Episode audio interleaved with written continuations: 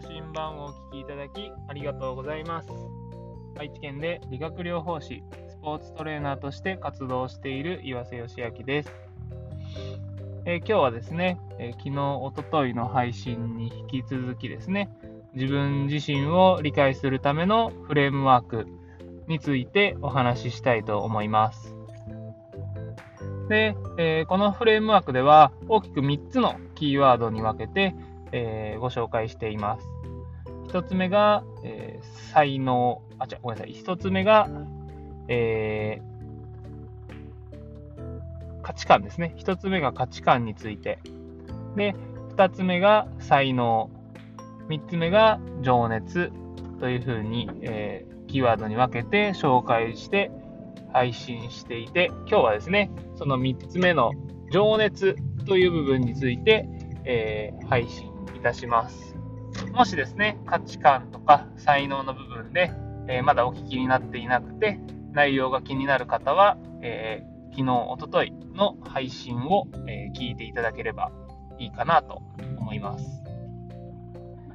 では早速、えー、情熱について、えお話ししたいと思います。えここで言う情熱っていうのは、え皆さんが興味があるから好きなものというふうに、え位置づけています。なので、えこれから聞く、えフレームワークに対して、えこれの方が稼げるからとか、お金に対して、え考えて考えるのではなく、損得で考えるのではなく、自分が興味があるとか、好きっていう感情を大事にして答えていただいたらなと思います。でそこでですね、まず1つ目のフレームワークが、えー、あなたがお金を払ってでも勉強したいと思うことは何でしょうか？これはですね、えー、先ほども言いましたが、損得で考えるのではなく、まあ、単にあなたが今お金をかけたりしているものをピックアップしてもらうといいかもしれないですね。で私は、えー、私じゃないや、えー、次がですね、えー、あなたの、え家の本棚にある本ですね。どんなジャンルの本がありますか？またどんなジャンルの本が多く、えお持ちでしょうか？私はここがですね、やっぱりこう心理学とか、えー、ビジネス、ビジネスの自己啓発本とか、えー、あとは体についてですね、の書籍が、え、やっぱりめちゃくちゃ多かったですね。なので私はやっぱそういうところに興味があるんだなっていうのと、やっぱりサッカー関連のものが多かったですね。皆さんはどんなものが多いでしょうか？自分の専門分野の、えー、本とかそういうものが、えー、お金をかけることが多くなるのは仕方がないと思いますけどもそれが、えー、あなたがやっぱり好きで購入しているものとか、好きでお金をかけているものであれば、それはやっぱりあなたが興味がある、えー、情熱を持って取り組んでいる内容だと思うので、えー、それは自信を持っていいのかなと思います。次ですね。次は、えー、あなたが救われたと思ったこととか、救われたと思った、えー、人でもいいですし、何かこう、団体とか何でもいいですけど、救われたと思う出来事ですね。私はやっぱり、えー、社会人になって、初めはこう理学療法士として仕事にあまりこうモチベーションを持てていなかった時期があったんですけども、えー、JALTA というスポーツトレーナーの団体と出会って、やっぱりこう自分の体をまず良くしていくこととか、自分自身が手本になることっていうのが、すごく自分の考えと一致しましたし、そこの団体の、えー、皆さんのですね、えー、熱い思いとか、えー、このスポーツ業界にかけた思い、理学療法協会にかけた思いというものをすごく感じて、えここでならすごく、え努力できるというか、一緒に頑張れるっていうような感覚になったのを覚えていますね。だから今でもそこで学び続けているんですけども、そこの出会いがなかったら、今のこの私はありえなかったので、本当に救われた存在だなと認識しています。で、次がですね、えー、あなたが、えー、うんと、あなたが感謝したい人ですね。これまでで感謝したいと思う人はどんな人でしょうか？私は、えー、やっぱりこう人生の、えー、これまでの出来事の中で、えー、ターニングポイントになった、え出来事その時に関わってくれた人に対してはものすごく感謝をしています。特に、特に感謝をしています。やっぱりいろんな人と出会ったことが全て感謝の対象にはなるんですけども、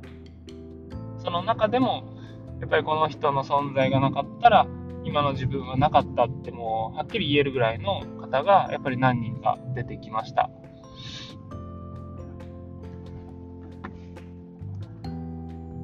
皆さんはどうでしょうか？で、またもう一つの質問が、えー、あなたが世の中に対してですね、何か怒りを感じたことっていうのは何かありますでしょうか？私は先日このポッドキャストの配信でも、えー、日本の教育システムについて、えー、ちょっと触れたことがありましたが、やっぱりこう今のまんまの教育ですね、の流れでは、えー、なかなかこう日本まで言っていいか分かんないですけど、えー、人が自主性、自立性を持った子供が育ちにくい世の中なのかなっていうのはすごく感じるので、そういった部分ですね、私自身が何ができるのかっていうのを考えながら、えー、常にですね、行動していきたいなとは思っています。それがやっぱり私が、えー、お金をかけてでもこう学び続けている、えー、マインドの部分であったり、えー、体の部分ですね。そういうのを通して、え教育という分野に何かメッセージを届け続けることができたら、それは本当に私が、え情熱を持って取り組めることなのかなと感じているので、えすごくこういうフレームワークをやって気づけた、気づけたことですね、が多かったなと思います。皆さんは、えー、こういうフレームワークを通して、ご自身に対して、え、どういう結果が出たでしょうか今、取り組んでいる活動と、え、自分が、え本当にやりたいこと、情熱や、え価値観、才能を使って、え取り組むような、え活動が今できているでしょうか。えもしですね、えそこが何かこうギャップがあるんだったら、え自分の環境をですね、変える一つの機会になるかもしれないですし、今やっていることが自分の、えやりたいことの、え方向性と一致している場合はですね、より、え今よりもパワフルに、え世の中のために貢献できるように取り組んでっていただきたいなと思っています。やっぱり世の中を良くしたいっていう人が、えー、たくさん出てくることによって、えー、社会というものは変わっていくと思いますので、え私はまだまだ全くこう社会的な力というものはないですけども、えこうやって配信し続けて、えー、一人でも多くの方が、え、自分の、自分だけじゃないですね。自分の人生を楽しみつつ、やっぱり世の中に貢献してもらえるような人が増えてってくれることを、えー、望んでいます。というような形でですね、え3回に分けて、え自分自身を知るためのフレームワークをご紹介させていただきました。まだまだこれはほんの一部であり、え、これ以外の方法でもですね、え、自分を知るきっかけっていうのはたくさんあると思いますので、えー、ぜひですね、自分のことを知るっていうのは、えー、常に、探し、えー、常に取り組んでいただけると、えどんどんどんどんですね、自分に自信を持てるようになったり、自己肯定感が高くなっていくと思いますので、え皆さんも、え取り組んでみてください。では、今日はこれで終わりにします。お聴きいただきありがとうございました。ではまた。